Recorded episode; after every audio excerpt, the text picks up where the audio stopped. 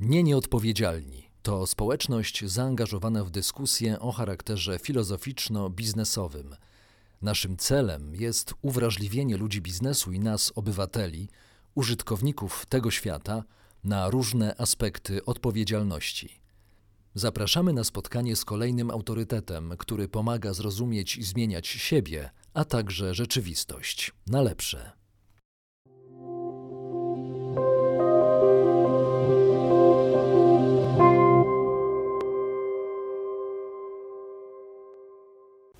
Człowiek może przeżyć e, trzy tygodnie bez jedzenia, trzy dni bez picia, trzy minuty bez oddychania, ale nie przeżyje nawet e, trzech sekund bez poczucia sensu. Twierdzi Marcin Napiórkowski, semiotyk kultury, z którym dzisiaj porozmawiam o poszukiwaniu sensu w kontekście autorytetów. Dzień dobry. Dzień dobry. E, od wieków mamy i znamy różne definicje związane z tym, kim jest autorytet, a czym dla Ciebie jest autorytet? E, to cię zaskoczę. E, autorytet to ktoś, kto potrafi nas zaskoczyć. To znaczy ktoś, kto, spodziewamy się tego przynajmniej, dysponuje jakąś wiedzą czy jakimiś informacjami, których my nie mamy, który może nam powiedzieć coś, czego nie wiemy. No i jeszcze tym się różni autorytet na przykład od akrobaty, mhm. że nie tylko może nas zaskoczyć, ale spodziewamy się, że ta informacja, którą od niego otrzymamy, będzie dla nas nie tylko nowa, ale też obdarzamy go jakimś zaufaniem. Spodziewamy się, że będzie to informacja wiarygodna. Ale jak mówisz e, o zaufaniu, to mi się przypominają słowa yy, świętego Augustyna, który twierdził, no, że właśnie, jeżeli chodzi o zaufanie, to ono często nas zwodzi.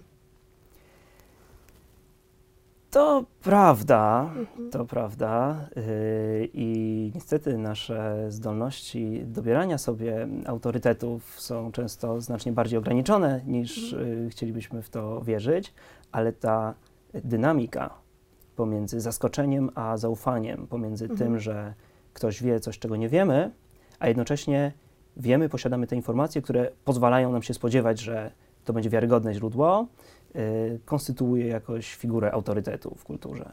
A w jaki sposób w takim razie wybieramy y, autorytety? Na podstawie naszej wiedzy, naszych doświadczeń, naszych przeżyć, emocji?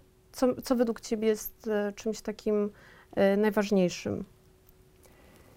To jest bardzo skomplikowane pytanie, bo instytucja autorytetu zmienia się bardzo szybko i co ciekawe, mimo że autorytety kojarzymy zwykle z dawnymi czasami i lubimy sobie myśleć, że e, dawniej przed rozwojem nowych mediów, e, internetu, autorytety były bardziej niewzruszone.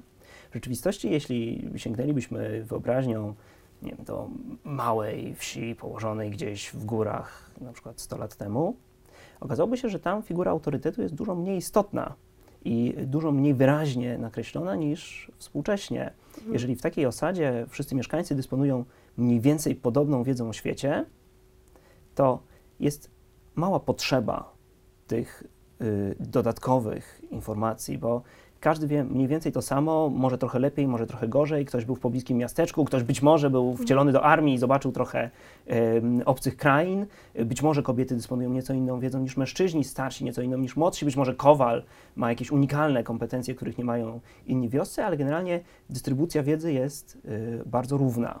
Natomiast w miarę jak postępuje y, specjalizacja i społeczny podział pracy, któremu towarzyszy społeczny podział wiedzy, musieliśmy nie tylko nauczyć się każdy zajmować się ekspercko swoją dyscypliną, ale też poszukiwać jakichś wskazówek, które nam mówią, jeżeli boli mnie ząb, od kogo mogę dostać wiarygodną informację, mhm. jak sobie z tym poradzić.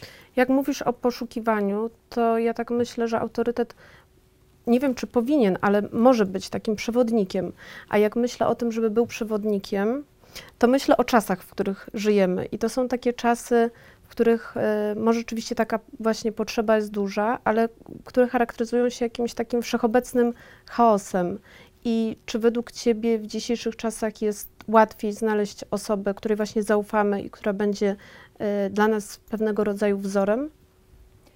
To jest bardzo trudne pytanie. Musielibyśmy umówić się na jakąś zobiektywizowaną skalę łatwości mhm. i trudności znajdowania autorytetów, ponieważ te wzory są dzisiaj zupełnie czym innym niż w mhm. takiej społeczności tradycyjnej, o której mówiłem przed chwilą, to y, nie ma tu właściwie porównania. Z jednej strony różne informacje i źródła informacji mamy dziś na wyciągnięcie ręki, Z drugiej strony znalezienie jakiegoś trwałego oparcia w jednym autorytecie faktycznie może być trudniejsze niż kiedykolwiek dotychczas. Tom Nichols, autor mhm. wydanej chyba trzy lata temu książki Zmierzch autorytetu, The Death of Expertise, opisuje mnóstwo przykładów na to, jak media społecznościowe zmieniają hierarchię. Jest tam niesamowicie interesujący przykład dziewczyny, licealistki, która poskarżyła się na Twitterze, że ma zadaną głupią pracę domową z chemii na temat tego gazu sarinu. No i jeden z najwybitniejszych ekspertów w dziedzinie e, broni biologicznej, szefujący londyńskiej organizacji zajmującej się e, badaniom m.in. nad e, sarinem, robiąc takie standardowe wyszukiwanie po tym słowie kluczowym, trafił na tego tweeta, no i odpisał jej kilka dobrych rad, czym się powinna zająć, że po pierwsze sarin nie jest gazem w ścisłym tego słowa znaczeniu i, i że w dodatku zapisała jedną informację o nim z błędem. Jak zareagowała ta dziewczyna? no, mniej cenzuralną wersją OK Boomer, mhm. e, spadaj dziadu. E, na co oburzony ekspert napisał Google me, sprawdź kim jestem. E, była kompletnie niezainteresowana mhm. e, tym i bardzo dobrze nam to pokazuje, jak z jednej strony nowe media prowadzą do tego, że na wyciągnięcie ręki mamy kontakt być może z największym ekspertem w mhm. danej dziedzinie, a z drugiej strony spłaszczenie hierarchii sprawia, że możemy zupełnie nie dostrzec mhm. szansy, mhm. która się przed nami otwiera. To jeszcze o nowych mediach bardzo chętnie y, za chwilę, ale jeszcze wracając y, do, y, do autorytetów, to trafiłam na taki artykuł z 2004 roku, w którym profesor y, Barbara Skarga mówiła o tym, że jest y, właśnie kryzys autorytetów. Y, I myślę, że minęło kilkanaście lat, a ja bym powiedziała, że ten kryzys może y, się pogłębia. I czy nie masz takiego wrażenia, że mm, w ogóle tematyka związana z autorytetami jest o tyle ważna i aktualna, y, że, y, że jest po prostu taka potrzeba, że rzeczywiście, nie wiem, dotychczasowe autorytety albo są nieaktualne, albo, albo uległy zmianie. No to nakładają się na siebie y, dwa zjawiska. Po pierwsze, faktycznie zerwane zostały, i na to mamy bardzo dobre badania, pewne ciągłości transmisji wiedzy, na przykład mhm. wiedza dotycząca tego, jak właściwie, w cudzysłowie, właściwie wychowywać dzieci została dziś e, bardzo sproblematyzowana. Jest dla nas oczywiste, że no, musimy to pewnie robić inaczej niż robiły to nasze mamy i babcie. Jednocześnie zadajemy sobie bardzo dużo pytań i w tym sensie rzeczywiście te poszukiwania autorytetów, jako wiarygodnych źródeł sprawdzonych informacji są większe niż kiedykolwiek dotychczas. Mhm.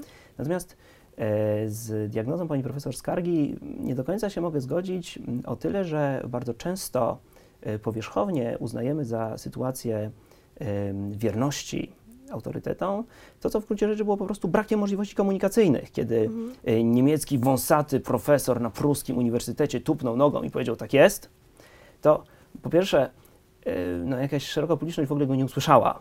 E, mówił do grupki swoich studentów. Po drugie, nawet ten, kto go usłyszał, nie miał możliwości odpowiedzenia, że, że myślę, że jest inaczej. Dzisiaj naukowcy mówią, jak jest, ale od razu dostają bardzo dużą lekcję pokory, mhm. ponieważ e, rozwój na przykład mediów społecznościowych, ale też powszechny dostęp do edukacji, demokratyzacja wiedzy sprawia, że szerokie rzesze ich odbiorców mogą mieć na różne tematy własne zdanie, często gorzej umotywowane i E, to stawia przed autorytetami, przed naukowcami na przykład olbrzymie wyzwanie. Już nie tylko musimy prowadzić doskonałe badania na temat globalnych zmian klimatu albo nowych źródeł energii czy szczepień, ale musimy też dbać o to, żeby nowe odkrycia były komunikowane szerokiej publiczności w taki sposób, który y, wywoła przychylność i zrozumienie, a nie sprzeciw oparty na uprzedzeniach. Kiedy rozmawiamy o autorytetach, to myślę, że warto też e, wspomnieć o fałszywych autorytetach, czy e, zgadzasz się, że są one wszechobecne, szczególnie w dzisiejszych czasach? No, różnica między prawdziwym a e, fałszywym autorytetem jest oczywiście bardzo skomplikowana. Natomiast e, rzeczywiście możemy wskazać na kilka takich obszarów, w których nasza zdolność do oceny tego, kto ma kompetencje, żeby wypowiadać się w danej dziedzinie, jest bardzo ograniczona. E, doskonałym przykładem jest tutaj kwestia specjalizacji. e, która jest jedną z podstawowych sił napędowych współczesnej nauki. Mamy bardzo dużo dyscyplin, subdyscyplin i dzisiaj już nie tylko e, historyk nie ma zielonego pojęcia o tym, co robi chemik, ale mhm. historyk europejskiej starożytności niewiele ma ciekawego do zakomunikowania historykowi średniowiecznych Chin. I teraz dla szerokiej publiczności te subtelne podziały są często bardzo niejasne. I wydaje nam się, że jeżeli ktoś ma kompetencje w jednej dziedzinie, to staje się automatycznie autorytetem w ogóle. Tymczasem no, współczesny świat ze względu na y, bardzo szczegółowy podział pracy i podział wiedzy sprawia, że y, tak naprawdę można być autorytetem tylko w konkretnej dziedzinie. No i z tego mamy sytuację, że y, trenerzy piłkarscy i historycy i socjologowie wszyscy są pytani o y, kwestie, które powinny być adresowane wyłącznie na przykład do mhm. epidemiologów albo wirusologów. Ale olbrzymie znaczenie też y, mają media, prawda? I, y, I to, jak one wpływają na nasze codzienne życie. E, I ja mam takie poczucie, jak nie wiem, chociażby mówimy o kiedyś, jak była mowa o telewizji, McLuhan zakładał, że to będzie taka globalna wioska dzięki, e, dzięki telewizji. Tak się nie stało. Tak e, internet miał przybliżyć ludzi do siebie, a tak naprawdę chyba oddalił. I, i myślę, że, że to, co się dzieje ze sprawą portali społecznościowych, portali randkowych, to, to tylko utwierdza nas w tym, że, że, że właśnie internet nie przybliża. Ale czy dla ciebie, bo wiem, że badasz mity, badasz e, media, czy, mm, czy właśnie internet nie jest takim skupiskiem, e, nie wiem, fake newsów, dezinformacji? Trudna sprawa, no jest skupiskiem absolutnie wszystkiego. Jeżeli coś mhm. istnieje i zostało kiedyś powiedziane, to pewnie występuje też w internecie, więc y, mhm. internet może być też y, skupiskiem akwarystów, terrorystów mhm. no, i miłośników chorwackiego futbolu. Mhm. O, na, na Twoim blogu czytam y, też o teoriach pseudonaukowych, dlaczego one są teraz takie popularne i dlaczego dochodzą do, do głosu. To mhm. jakbyś mógł to, przytoczyć. Gdybyśmy spróbowali y, mhm. połączyć te dwa pytania co do fałszywych mhm. autorytetów i teorii pseudonaukowych, przykłady najpopularniejszych na przykład w Polsce uzdrowicieli i sprzedawców wiedzy pseudomedycznej, e, bardzo fajnie nam pokazują, mhm. E, jakie są elementy decydujące o sukcesie w tej branży.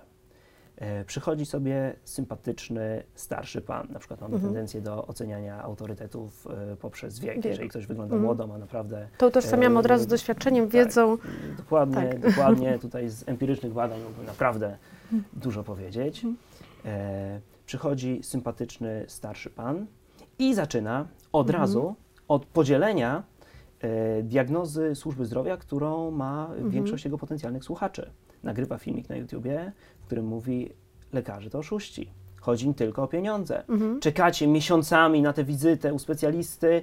Y, jak już do niego idziecie, to on się interesuje tylko waszą nerką, a wątrobą i całością zdrowia to nie. Wszyscy mhm. słuchacze siedzą i kiwają głową. Dokładnie tak jest. Mówi jak jest. E, I z tego punktu widzenia, z słusznej skądinąd diagnozy pewnych bolączek współczesnej medycyny, przeskakuje natychmiast do kolejnego kluczowego etapu, mówi to, co chcielibyśmy usłyszeć. Mówi, świat jest prosty. Dzisiaj fałszywe mhm. autorytety mm. budują y, swoje powodzenie bardzo często na tym, że o skomplikowanym świecie potrafią mówić w prosty sposób. To jest wielka i wartościowa umiejętność. Kwestia, że mm. upraszczanie może być mądre i pokazywać rzeczywiste cechy świata, Ale może być a może być kompletnie fikcyjne. W związku z czym, jeżeli na przykład wprowadzimy prosty podział, wszystko co naturalne, dobre, wszystko co przetworzone przez człowieka źle, no to okazuje się, że złe są szczepionki, złe są antybiotyki. E, dobre jest leczenie ziółkami albo dożylnymi wlewami witaminy C. Nie wiem, dlaczego one niby mają być naturalne. E, ten znachor, o którym akurat mhm. mówię, e, bardzo dobrze potrafi do tego przekonywać. I teraz widzimy tego człowieka, który w dodatku bardzo umiejętnie, y, nosi okulary, to też bardzo ważne. Ma siwe włosy. Ciekawe badania, które pokazują, że oceniamy osoby w okularach jako inteligentniejsze, bardziej mhm. wiarygodne. E, mężczyzn niestety bardzo często jako bardziej wiarygodnych i profesjonalnych od kobiet. To jest wszystko odpowiedź na te pytanie o y, słabość naszych ocen autorytetów. Mm. Gość nam mówi to, co chcemy usłyszeć. Twierdzi, że jest proste rozwiązanie na nasz problem. My mu chcemy wierzyć. Mamy olbrzymią motywację, żeby uwierzyć jemu. A nie naszemu lekarzowi, który mówi, sprawa jest skomplikowana, proszę pójść jeszcze do pięciu innych specjalistów, zmienić dietę, zmienić swoje nawyki. Mówi skomplikowanym językiem, nie zawsze zrozumiałym dla nas. Tak, e, ma Mhm. dla nas y, mniej czasu, Mhm. y, być może nie okazuje nam należytego szacunku. No właśnie, ale czy media społecznościowe, internet, czy, czy nie wpłynęły właśnie na to bardzo znacząco, kto jest dla kto może być dla nas autorytetem? Ponieważ kiedyś było tak, że jeżeli mieliśmy jakieś pytania związane, nie wiem, ze zdrowiem, to autorytetem był lekarz, a teraz jest jakiś chyba też kryzys y, właśnie takich autorytetów nawet życia codziennego. Lekarz y, czy, nie wiem, nauczyciel ma już trochę inną y, rolę, rangę niż kiedyś. To prawda, oczywiście, aczkolwiek dawne formy wiedzy y, pseudomedycznej oraz sprzeciwu i pogardy dla lekarzy czy nauczycieli, one też istniały, tylko nie miały Takiej y, siły wyrazu, rażenia. y, wyrazu w zapisie. One Mhm. były mówione y, prywatnie, przy rodzinnym stole. Y, No tak, albo chociaż chyba zabobony, tak? Też były związane z tym, że nie mamy wiedzy, więc nie wiem, gdzieś tam da dawno temu też sobie to potrafiliśmy wytłumaczyć. Oczywiście, więc można Mhm. powiedzieć, że mm, internet raczej stworzył nowe sposoby komunikowania i rozpowszechniania przestrzeń. się tych zjawisk, Mhm. niż wytworzył y, same te zjawiska. Mhm. E, aczkolwiek e, tutaj, jeżeli chodzi o media społecznościowe, bardzo ważny element jest również taki, że e, największym autorytetem m, dla siebie zwykle jesteśmy my sami. Chcielibyśmy, żeby autorytety potwierdziły to, co my już wiemy, żeby powiedziały nam to, co chcemy usłyszeć. Tutaj bardzo wiele badań mamy doskonale pokazujących, że te efekty e, baniek filtrujących, które sprawiają, że słuchamy tylko tych głosów, które mówią nam to, co już y, wiemy i to, co chcemy usłyszeć, są niezwykle silne, jeśli chodzi o wybór autorytetów. Myślimy pakietowo. Jeżeli dany pomysł pochodzi od przedstawiciela partii, którą lubimy, automatycznie uznajemy go za sensowny, a od przedstawiciela partii, której nie lubimy, automatycznie za bezsensowny. Jeśli Mhm. jesteśmy sceptyczni wobec lekarzy, to ich pomysły odrzucamy, wolimy pomysły e, znachorów i bardzo ciekawe badanie przeprowadzone kilka lat temu na Northwestern University e, pokazało, że e, jest to niezwykle szkodliwe. Dwóm e, grupom badanych m, kazano rozwiązywać takie zagadki kryminalne na zasadzie, e, kto zabił na podstawie różnych śladów, Mhm. ale jedna z tych grup miała strukturę homogeniczną, wszyscy się znali, lubili, myśleli tak samo. E, Druga była zbudowana z em, udziałem osoby, która była wyraźnie odmienna od pozostałych i kiedy porównano e, wyniki uzyskiwane przez e, obydwa te typy grup, to okazało się, że grupy homogeniczne są znacznie bardziej przekonane o tym, że wypadły wspaniale i rozwiązały zagadkę poprawnie, ale miały fatalne wyniki. Mhm. Natomiast ta grupa, która musiała konfrontować się nieustannie z głosem osoby, która mówi, myśli inaczej, kieruje się innymi wartościami, była bardzo niezadowolona, ale osiągała doskonałe rezultaty. I dokładnie tak jest z poszukiwaniem autorytetów. E, Kiedy nie mają tej zdolności zaskakiwania, mówienia nam czegoś spoza naszej bańki, to zupełnie tracą swój pozytywny Mhm. wpływ na nasze decyzje. Na blogu napisałeś e, w jednym ze swoich e, artykułów, że rozwój, mediów społecznościowych zaostrza złudzenia. I czy nie masz właśnie takiego wrażenia, że nam coraz e, trudniej jest rozróżnić, co jest białe, co jest czarne, że coraz więcej szarości pojawia się w naszych osądach? Absolutnie nie. Jest dokładnie przeciwnie. Cudownie. E, Z e, mediami społecznościowymi i ich rozwojem wiąże się rozwój polaryzacji nie tylko Mhm. politycznej, y, która prowadzi nas właśnie do postrzegania świata w kategoriach binaryzmu, Mhm. czyli tego, że coś jest albo dobre, albo złe. To doskonale widać na przykładzie na przykład mitów dietetycznych. Mhm. E, Takie klasyczne narzędzia jak piramida żywienia albo kwestia doboru czy niedoboru makroskładników, y, bilansu kalorycznego, to wszystko nam się wydaje nieatrakcyjne. Dopiero kiedy przyjdzie jakiś guru i powie nam jedz tylko awokado albo nigdy nie jedz awokado, Mhm. kiedy wskaże nam na gluten albo jakieś inne źródło wszelkich naszych nieszczęść, kiedy zaproponuje radykalną dietę, mamy poczucie, to jest fajne. To nam Mhm. kształtuje Porządkuje. świat czarno-biały, to nam porządkuje świat, a nauka jest taka skomplikowana. Tyle czynników trzeba wziąć pod uwagę, więc rozwój mediów społecznościowych ewidentnie usuwa szarości z naszego świata i na to mamy bardzo dużo dowodów empirycznych. A widzisz, a Dorota Masłowska powiedziała, że szarość jest najdzikszym z kolorów, więc... A Dorota Masłowska najwybitniejszą polską pisarką, nie mam co do tego najmniejszych wątpliwości. Nie Nieodpowiedzialni to projekt e, społeczny o charakterze filozoficzno-biznesowym, który ma nas e, uwrażliwić na różne aspekty odpowiedzialności. Także jak rozmawiamy o autorytetach, to nie możemy pominąć tego ważnego e, wątku, jakim jest odpowiedzialność. Czy autorytety ponoszą większą odpowiedzialność niż inni? Nie wiem. Dobrze, to, to drążąc ten temat, jest tak, że może na przykład my w takim razie obdarzamy większym zaufaniem osoby, które e, uważamy za autorytety? Nie wiem. Nie, nie może tak być. Ale właśnie powinno. To jest Wiesz. najważniejsze pojęcie wiążące autorytety z odpowiedzialnością. A, nie wiem. Umiejętność odpowiadania nie wiem na pytanie, które, na które nie znam odpowiedzi. Umiejętność dziennikarzy nie zadawania pytań, na które odpowiadający nie powinien znać odpowiedzi. Nie wiem. Tylko nie wiem nas uratuje. Uratuje nas przed y, dewaluacją autorytetów, przed chaosem informacyjnym, y, jeżeli ci, co nie znają odpowiedzi, czy przy rodzinnym stole, czy w internecie, czy w studiu telewizyjnym, będą mieli odwagę powiedzieć: Nie wiem, to znacznie łatwiej i skuteczniej przebiją się głosy tych, którzy wiedzą. Ale tej odwagi i myślę, że też pokory coraz mniej w dzisiejszych e, mediach i też jak rozmawialiśmy o mediach społecznościowych, to one rzeczywiście sprawiają coś takiego, że nagle możemy być ekspertem w e, każdej dziedzinie. I tak jak mi się przypomina, kiedyś Andy Warhol powiedział, że nadejdą takie czasy, kiedy każdy z nas będzie mieć swoje 5 minut i chyba te czasy właśnie nadeszły. E, Każdy z nas e, może dzisiaj postanowić, że jest, nie wiem, ekspertem w jakiejś dziedzinie, zakłada kanał na YouTubie, e, nie potrzebuje czasami nawet zbyt wiele wiedzy, żeby dotrzeć do dużego grona osób. Tak jest, niestety, ale y, zobaczmy też, jak funkcjonują media y, bardziej tradycyjne, Mhm. którym ta logika walki o oglądalność, o klikalność została dzisiaj y, skutecznie narzucona. Jeżeli na topie jest koronawirus, Mhm. o koronawirusa pyta się absolutnie wszystkich gości, ucina się wszystkie inne tematy i Mhm. promuje tylko ten jeden, żeby nabić słupki oglądalności. Y, No to prosta droga do y, takiej Podwyższenia oglądalności. demokratyzacji, która mówi każdemu dajemy prawo wypowiedzi na każdy temat. Mhm. Też e, jest tak, że jakby to, o czym e, mówimy w mediach, o czym piszemy, czasami, czasami jest e, utożsamiane, albo często jest utożsamiane z wiedzą, a tak naprawdę jest e, informacją. No i teraz my mamy taką chyba właśnie tak naprawdę odpowiedzialność, każdy przed sobą, żeby odróżnić, co jest e, informacją, a co wiedzą. Tylko tutaj znowu, znowu jest zaufanie, tak, że wiele osób obdarza bardzo dużym zaufaniem media, chociażby media tradycyjne. Nie jestem wrogiem informacji, wręcz e, odwrotnie. Tam, gdzie mamy do czynienia z transmisją informacji, faktów, tam problem jest jeszcze bardzo niewielki.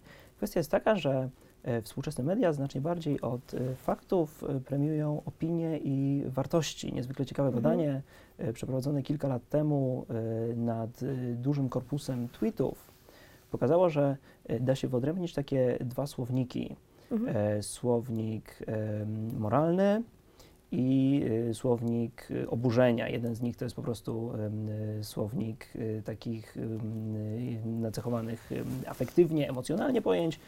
Drugi z nich to są takie pojęcia jak my, nasze, ale też zagrożenie. E, I pojęcia znajdujące się na przecięciu tych dwóch słowników miały magiczną niemal moc podbijania retweetowalności od 17 do 29% za samo umieszczenie określenia to oburzające Mhm. e, w zależności od e, tematu. I to bardzo dobrze pokazuje, na jakiej zasadzie działają dzisiaj media. Sama informacja ma niewielkie szanse przebicia się. Mhm. Ale jeżeli siedzi w studio ktoś e, popularny, znany, lubiany i on się tą informacją e, oburza, przeraża, e, wskazuje winnych, to tutaj mamy nastawione uszy i oczy i wszelkie anteny odbiorcze, więc nie tyle problem jest z informacją, co z przykryciem tej informacji przez spór, przez emocje, także przez wartości. Mamy tendencję do myślenia o tym, że wartości są czymś dobrym, natomiast wartości mają to do siebie, że są e, nienegocjowalne, w związku z czym wbrew pozorom premiują spór w sferze publicznej, a nie poszukiwanie faktów i konsensusu. E, bardzo istotna jest e, równowaga, myślę, w życiu każdego człowieka. I teraz e, tak zastanawiam się, jeżeli mówimy o autorytetach, czy nawet jeżeli mówimy o mediach, o tym, jak postrzegamy, jak odbieramy pewne informacje, to czym tak naprawdę się kierować? Rozumem czy emocjami? Bo my jesteśmy jakby połączeniem wszystkiego, ale są głosy, że jeżeli chodzi o autorytety, to jednak kierować się rozumem skomplikowana sprawa. E, nieco rzecz upraszczając, można myśleć o tym w takich kategoriach, że każdy z nas ma dwa mózgi. Fajnie by było, gdyby tak było. Oczywiście mowa tu e, raczej o mózgu w sensie kulturowym niż mhm. stricte psychologicznym albo neurobiologicznym. E, w zależności od sytuacji stosujemy albo mózg ekspercki, który mówi zważmy, zbierzmy do kupy wszystkie e, informacje i podejmijmy najlepszą decyzję na podstawie dostępnych danych. Mhm. A drugi mózg to taki mózg Majsterkowicza. On działa e, posługując się mitami. No, jeśli coś wygląda jak krokodyl, to, to pewnie jest krokodylem, jest groźne i teraz jeżeli spotykamy nad rzeką coś, co wygląda jak krokodyl, pewnie lepiej dla nas, jeżeli posłużymy się tym mózgiem mitologicznym, zadziałamy szybko, a nie będziemy się zastanawiać, E, o, czy to aby na pewno może jest kłoda w kształcie krokodyla, mm. a może to krokodyl, ale taki miły, tak? No właśnie dlatego było bardzo mało osób z habilitacją dawniej na sawannie, e, bo ten mózg profesorski nie zawsze się przyczynia do przetrwania. I teraz gdyby ktoś spróbował wejść do sklepu i każdą tubkę pasty do zębów, każdy proszek do prania oceniać e, stricte rozumowo, -hmm. jesteśmy skazani na porażkę. Co więcej, gdybyśmy próbowali wybierać ekspertów, ściśle rozumowo, ważąc wszystkie za i przeciw, utknęlibyśmy w kompletnym paraliżu. E, dlatego bardzo istotne jest, żeby ta inicjatywa była y, nie zrzucona na poszczególnych wybierających, mhm. ale bardziej świadomie rozumiana po stronie ekspertów. Otóż eksperci mają obowiązek myśleć mózgiem eksperckim, profesorskim, ale jednocześnie to, co mówią, komunikować dla tego mózgu mitycznego. Czyli ich rola jest w dużej mierze rolą tłumaczy, z czego bardzo rzadko zdajemy sobie sprawę. Nie tylko badają, poznają lepiej rzeczywistość, nie tylko wiedzą, jak jest, ale też muszą to uprościć w ten sposób, żeby na tym skomplikowanym rynku, no mhm. właśnie, przebić się. Czyli tu jest ta odpowiedzialność, od której y, wyszliśmy. Nie wiem. Jest. Znalazłam. Y, ale właśnie, kolej, kolejna taka pułapka, o której myślę, jeżeli mm, rozmawiamy o autorytetach, czy to nie jest tak, że czasami obdarzając kimś zaufaniem, uważając kogoś za autorytet, czy trochę nie zrzucamy odpowiedzialności z siebie za pewne wybory, za pewne decyzje? E, czy, czy to nie jest tak, że mm, na to też trzeba uważać, żeby mając autorytety, nie być, e, nie być biernym w swoich decyzjach? Uważam, że jest dokładnie odwrotnie sztuka polega właśnie na tej pokorze, na uznaniu własnej niewiedzy i stwierdzeniu, nie będę się zastanawiał, czy szczepić, czy nie szczepić. Mhm. Nie będę się zastanawiał, czy to na pewno człowiek powoduje globalne ocieplenie, czy nie. Posłucham, co mówią na ten temat ludzie, którzy faktycznie dysponują ekspercką wiedzą. Bo od tego, że się będę zastanawiał, czy Ziemia jest kulą, czy jest płaska i robił pomiary przy użyciu linijki, niewiele dobrego przyjdzie. Czasem właśnie w oddaniu swoich losów w jakimś aspekcie w ręce tych, którzy wiedzą i mogą podjąć racjonalną decyzję, kryje się prawdziwa dojrzałość i prawdziwa odpowiedzialność. Marcinie, czy zgodzisz się, że y, część z nas przynajmniej szuka autorytetów może z poczucia lęku, z tego, że właśnie potrzebuje przewodnika?